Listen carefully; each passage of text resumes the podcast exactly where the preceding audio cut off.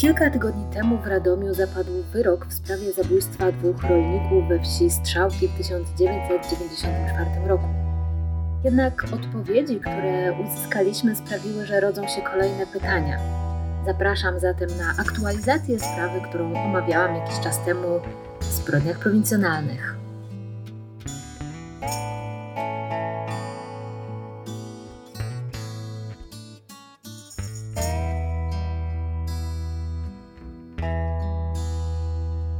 Pamiętacie jeszcze historię dwóch rolników, którzy zginęli w tajemniczych okolicznościach w niewielkiej wsi Strzałki na Mazowszu w gminie Nowe Miasto nad Pilicą?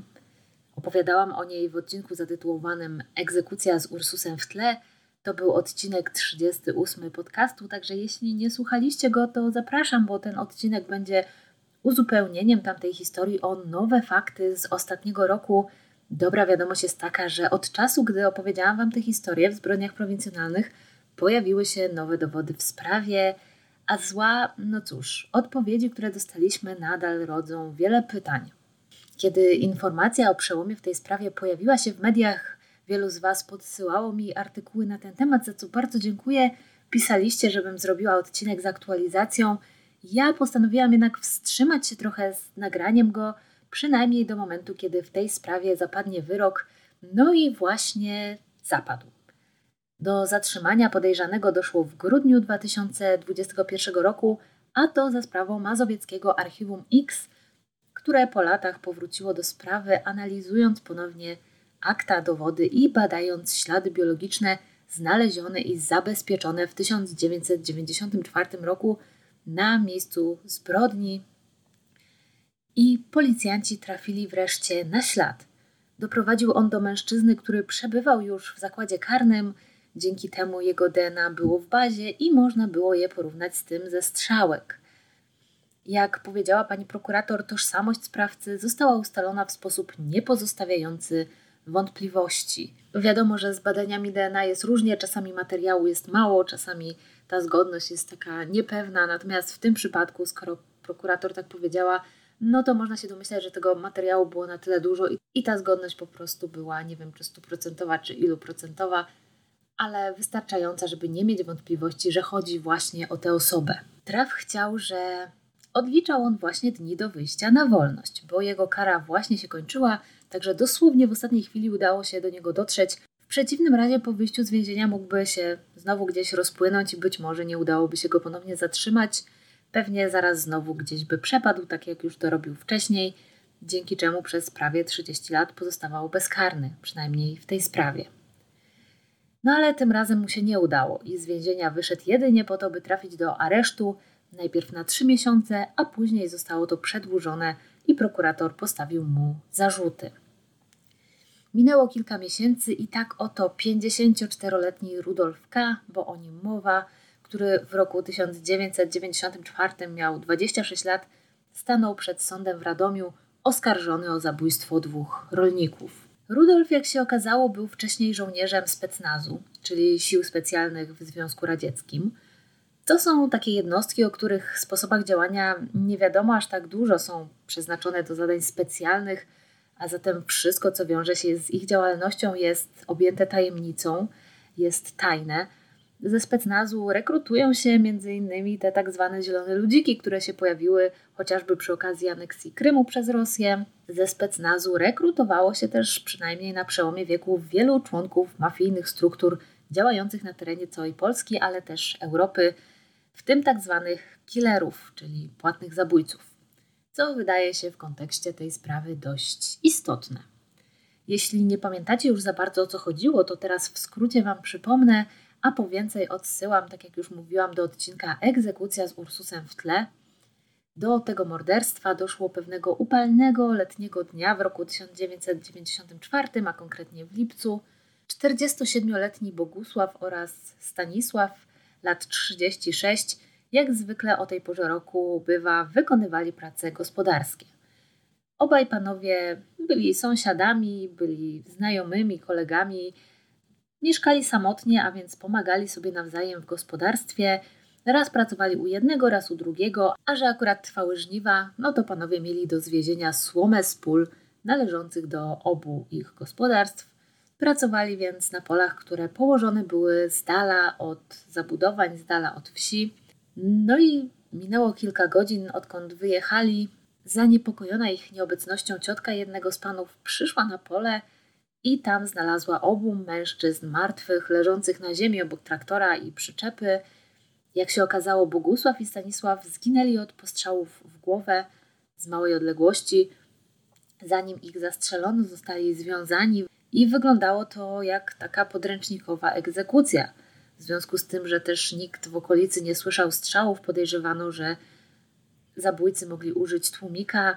Były lata 90., a więc czasy, kiedy dużo się mówiło o mafii, o porachunkach gangsterskich. Ciągle słyszało się o mafii pruszkowskiej, mafii wołomińskiej. Wiadomo było, że czasem mafia kogoś zabija w ramach porachunków, za długi, ku przestrodze, ewentualnie, żeby kogoś uciszyć, bo mógł być świadkiem w jakiejś sprawie. Pytanie tylko brzmi, co ta mafia robiła w maleńkiej wiosce Strzałki i dlaczego wzięła sobie na celownik dwóch niezamożnych rolników. Tego nikt nie mógł zrozumieć. W całej wsi nikt nie widział, co się działo, nikt nie słyszał. Zaczęto więc snuć różne teorie. Podejrzewano, że mafijni killerzy polowali na kogoś innego, a dwaj rolnicy zginęli przez pomyłkę. Inni sąsiedzi Sądzili, że po okolicy grasuje szaleniec z pistoletem, który strzela do zupełnie przypadkowych osób i nikt nie może teraz się czuć bezpieczny. Policja dowiedziała się, że tamtego dnia widziano we wsi dwóch dziwnych, obcych mężczyzn, którzy kręcili się przez jakiś czas po okolicy, a następnie autobusem spod strzałek pojechali do Rawy Mazowieckiej. Strzałki nie są jakąś miejscowością letniskową i obcych raczej się tutaj nie widuje. Nie ma tu żadnych atrakcji turystycznych, a jeśli już ktoś się pojawi, to zwykle można ustalić, kto to był, do kogo przyjechał w jakiejś sprawie.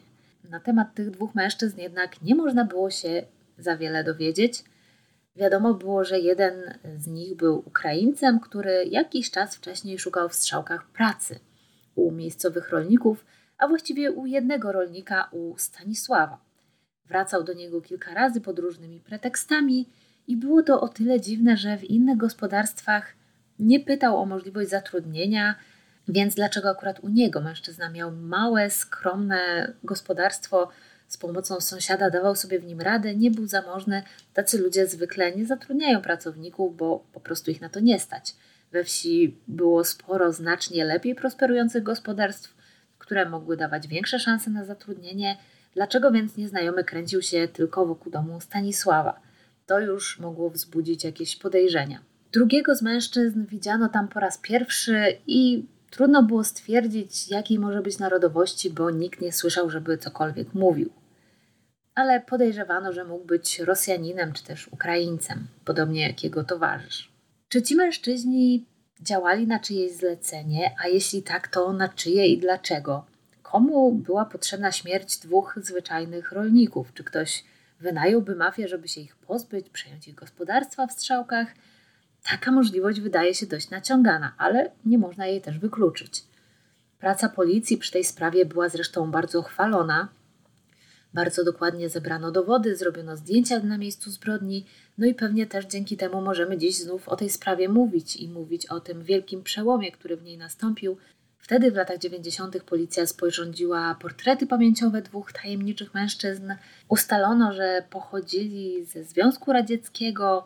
Okazało się, że na początku lat 90. wyjechali za granicę do pracy.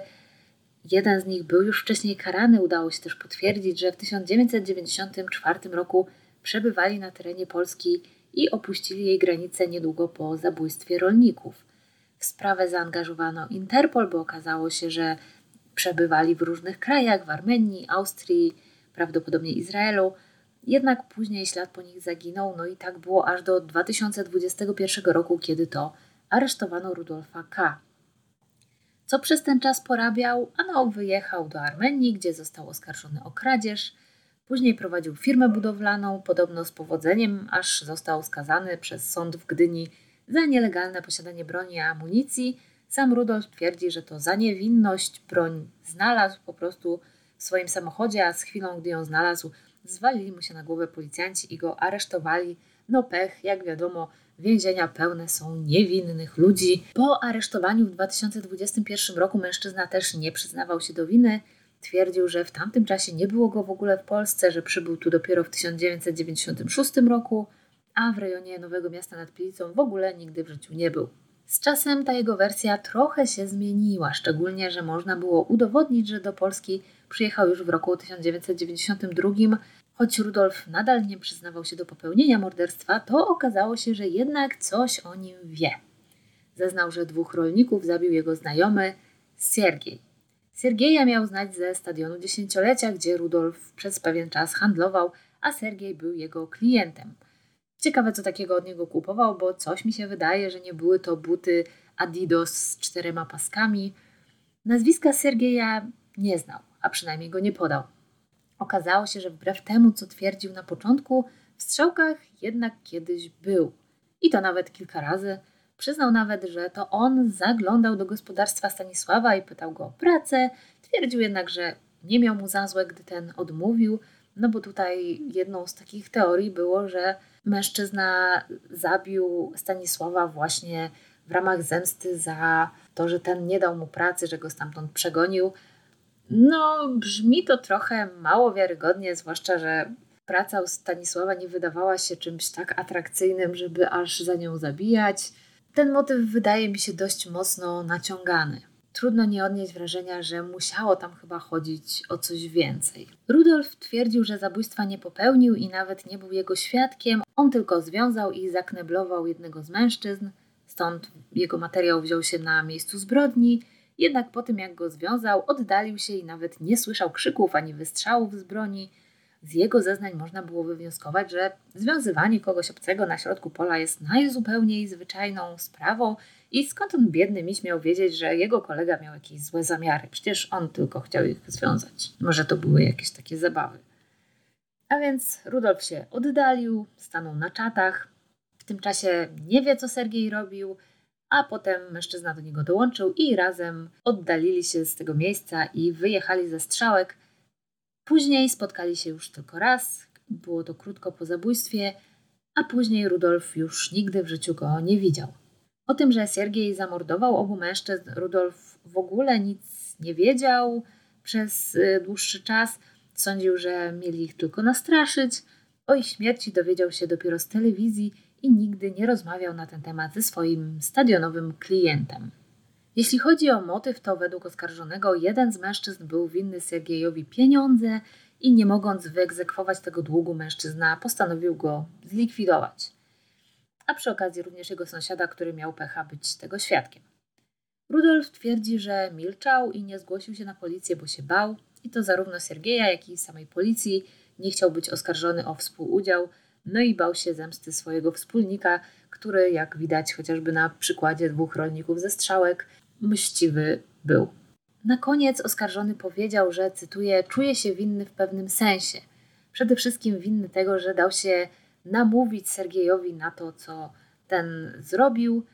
Twierdził też, że żałuje, że swojego towarzysza nie próbował powstrzymać. Co do tego, że ten wspólnik rzeczywiście istniał, nie ma wątpliwości, bo potwierdzają to świadkowie. Natomiast co do jego tożsamości, no to tu już mamy właściwie tylko zeznania Rudolfa. I to ciekawe, że na trop Rudolfa policji udało się wpaść już dość dawno, że udało się go namierzyć, wiadomo było, gdzie przebywał, Choć on się przemieszczał, zacierał ślady, więc chwytanie go było utrudnione, ale generalnie policja miała jakieś pojęcie o tym, kogo szukają. Natomiast jeśli chodzi o drugiego mężczyznę, no to tutaj wciąż nic o nim nie wiemy. Jego tożsamość wciąż pozostaje tajemnicą. Policja miała jakieś podejrzenia co do tego, kto to może być, natomiast one nie zostały nigdy podane jakoś do wiadomości publicznej, co mogłoby świadczyć o tym, że był lepiej zakonspirowany niż Rudolf może wyżej postawiony, może bardziej doświadczony w tym fachu. No, o tym też mogłoby świadczyć to, że na początku po strzałkach kręcił się właśnie Rudolf i to on robił rozpoznanie terenu, a ów Sergiej przyjechał tam tylko raz już na samą egzekucję, tak jak gdyby to właśnie była jego specjalizacja.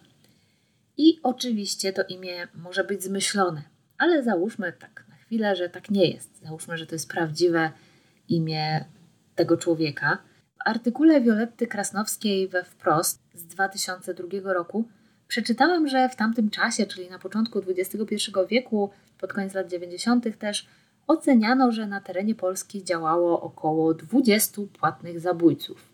To już było kilka lat po zabójstwie w Strzałkach, ale nie aż tak dużo, więc przypuszczam, że ten skład mógł się aż tak bardzo nie zmienić. CBS szacowało w tamtym czasie, że z ich rąk ginęło w Polsce co najmniej 100 osób rocznie. No i Polacy stanowili wśród tej grupy niewielki procent, zdecydowana większość pochodziła z krajów byłego Związku Radzieckiego. 20 płatnych zabójców to nie tak dużo. Z ciekawości postanowiłam więc sobie sprawdzić, czy był w tamtych czasach wśród nich jakiś Sergiej. No i faktycznie był. Żeby była jasność, nigdzie nie znalazłam informacji o tym, że ten człowiek był kiedykolwiek w tej sprawie podejrzany, czy jakkolwiek z nią łączony.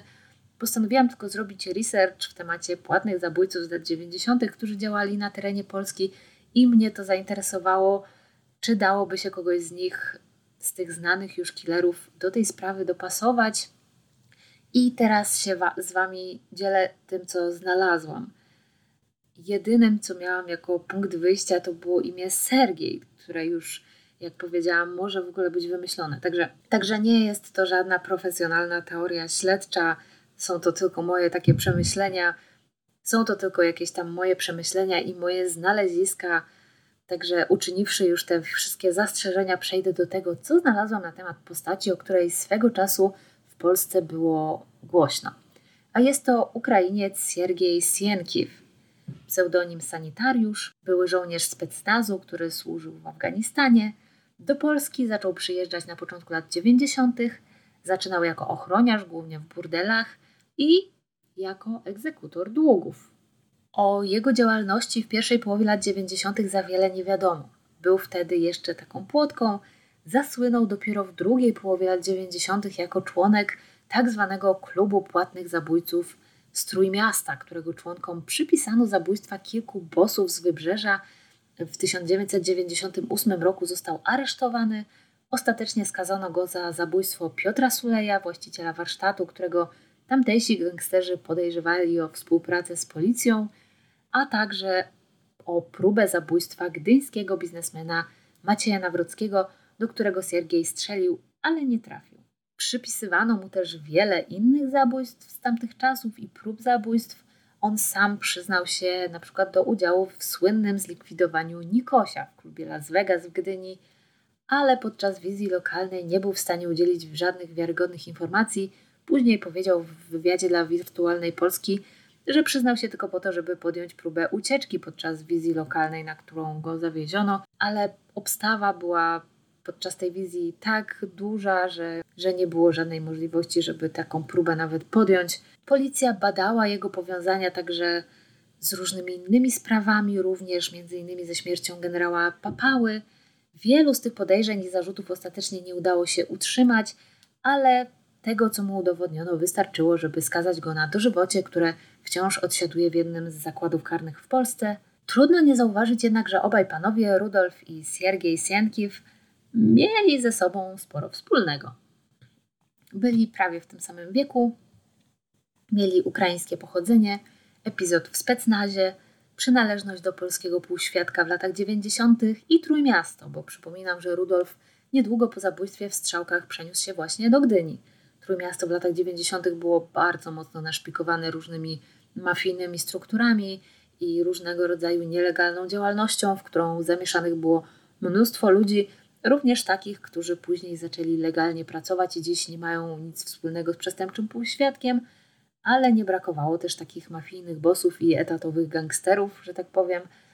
Kiedy ktoś taki jak Rudolf K. w latach 90. przenosi się do Gdyni, to nie wierzę, że jest to przypadkowy wybór, szczególnie, że wiemy, że później został tam aresztowany z nielegalną bronią w samochodzie. Przypadek? Nie sądzę. Siergiej Sienkiew jest kojarzony z Trójmiastem, ale dopiero pod koniec lat 90. Co dokładnie robił wcześniej i gdzie przebywał, tego tak dokładnie nie wiadomo. Czy mógł być jakoś zamieszany w sprawę ze strzałek? Nie wiem, nie da się znaleźć niczego, co by to potwierdzało. To tylko imię, które łączy te dwie sprawy. A może Rudolf też celowo się nim posłużył, bo było to jedno z często wymienianych w polskich mediach imię płatnego zabójcy za wschodniej granicy procesy członków klubu płatnych zabójców były bardzo medialne, a skoro Rudolf mieszkał w Gdyni, to na pewno o tym słyszał. Kto by pomyślał, że zabójstwo z traktorem w tle zaprowadzi nas w takie kryminalne rejony, co? Ale wracając do rozprawy przed radomskim sądem, która odbyła się w tym roku, oprócz oskarżonego podczas rozprawy zeznawali też członkowie rodzin zamordowanych mężczyzn i podczas tej pierwszej rozprawy w lutym sędzia wyznaczył od razu terminy kolejnych rozpraw na kolejne miesiące, ale że w międzyczasie, no wiadomo co się wydarzyło, wybuchła wojna w Ukrainie, to media były zajęte innymi doniesieniami i o sprawie Rudolfa zrobiło się cicho. O ile na początku jeszcze ta pierwsza rozprawa była relacjonowana w mediach, o tyle później zainteresowanie nią już zmalało. Ostatecznie jednak wyrok zapadł pod koniec kwietnia tego roku, dokładnie 28 kwietnia. Rudolf K.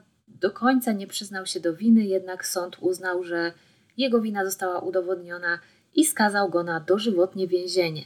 Prawie 28 lat po tym, jak zginęli dwaj rolnicy spod Nowego Miasta nad Pilicą.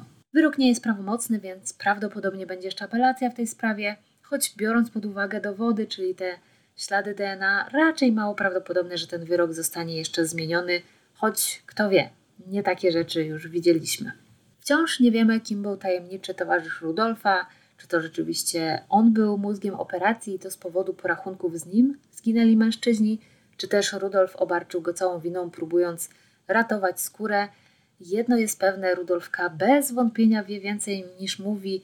Na pewno to, co mówi, to jest jakaś tam część prawdy, ale jak duża, no to tego nie jesteśmy w stanie na razie stwierdzić. Nie pomaga się w zabójstwie jakiemuś nieznajomemu facetowi spotkanemu na bazarze, którego nazwiska nawet się nie zna. Jeśli Rudolf faktycznie tak mało o nim wiedział, no to jedyne, co przychodzi mi do głowy, to to, że należeli do jakiejś jednej zorganizowanej grupy przestępczej i dostali takie polecenie od kogoś trzeciego. On do niczego takiego się oczywiście nie przyznał, zaprzeczył nawet, że kiedykolwiek był członkiem specnazu i generalnie do żadnego udziału w przestępczości zorganizowanej się nie przyznaje, co jest zrozumiałe, to mogłoby pociągnąć za sobą jakieś kolejne odkrycia związane z jego przestępczą karierą. Tego by na pewno nie chciał. Ze specnazu rekrutuje się wielu płatnych zabójców działających na terenie całej Europy, ale czy Rudolf był jednym z nich? No, jak na razie nikt nie przedstawił żadnych dowodów na to, że mogło tak być. Jedynym zabójstwem, któremu udowodniono, jest zabójstwo dwóch rolników ze strzałek. Może oczywiście również być tak, że Rudolf kryje tylko tego swojego towarzysza i siebie i że za tą sprawą nie stała żadna mafia, tylko dwóch ludzi i ich zemsta, której powodów na razie nie znamy. Może były to jakieś kwestie osobiste, może faktycznie długi. Czy brzmi to bardziej prawdopodobnie? Szczerze mówiąc, nie wiem. Obie te możliwości wydają mi się trochę abstrakcyjne w tej małej wsi, gdzieś tam w okolicach Nowego Miasta nad Pilicą. Obie są tak prawdopodobne, jak i nieprawdopodobne. Także sprawa jest rozwiązana, wyrok wydany, ale wciąż pozostaje duży niedosyt, bo nadal nie znamy motywu tej zbrodni. Nie wiemy, co tak naprawdę znalazło się u jej podstaw, bo w pomyłkę czy przypadek raczej nie wierzę. Dalej nie wiemy, czemu w cichej, spokojnej wiosce dokonano egzekucji w mafijnym stylu. Ten trop, że chodziło o długi, brzmi akurat dość wiarygodnie, ale w jaki sposób prosty rolnik ze strzałek narobił sobie długów u ruskiej mafii, z kim zadarł i w jaki sposób, to trudno sobie wyobrazić. Pojawiają się również takie podejrzenia, że być może była to po prostu egzekucja zlecona przez kogoś z rodziny, kogoś, kto chciał w ten czy w inny sposób zarobić, skorzystać na, na śmierci rolników. Takie rzeczy się zdarzały i zdarzają. Wiemy o żonach i byłych żonach, które wynajmują płatnych zabójców, żeby pozbyć się mężów. Natomiast no tutaj ten majątek nie był chyba aż tak duży, żeby to się komuś opłacało, choć nie wiadomo. Tutaj ta sprawa cały czas pozostaje otwarta, no i pozostanie, dopóki nie poznamy jakiegoś takiego wiarygodnego motywu, dlaczego Rudolf K. i jego towarzysz zrobili to, co zrobili. Dopóki te kwestie się nie wyjaśnią, dopóki nie będzie wiadomo, kim był też ten towarzysz Rudolfa, ten rzekomy Siergiej, no to ta sprawa nie będzie tak naprawdę zakończona. Może za jakiś czas Rudolf K. zdecyduje się opowiedzieć za krat swoją historię, może uda się schwytać drugiego ze sprawców zbrodni w strzałkach. Jeśli tak się stanie, no to na pewno tu będę, żeby Wam o tym opowiedzieć, bo w tej sprawie na pewno jest jeszcze wiele do powiedzenia. A tymczasem na dziś to już wszystko. Przypominam, że do 5 czerwca można głosować na zbrodnie prowincjonalne w plebiscycie Empik Go, także jeśli chcecie i jeszcze nie oddaliście głosu, no to możecie to zrobić. Link do głosowania jest w opisie tego odcinka, będzie mi bardzo miło. Są tam również podlinkowane źródła do tego odcinka. Dziękuję wszystkim patronom za wsparcie. Na YouTubie jak zawsze pojawia się plansza z podziękowaniami dla Was. Dodałam też e, na moim koncie na Patronite dwa dodatkowe wyższe progi, także jeśli ktoś z Was jest zainteresowany wspieraniem kanału, to możecie sobie zajrzeć i zobaczyć i jeśli macie taką możliwość i chęć, to wejść na wyższy próg wsparcia i dostać też dodatkowe bonusy. A ja już się z Wami żegnam i zapraszam na kolejne odcinki Zbrodni Prowincjonalnych.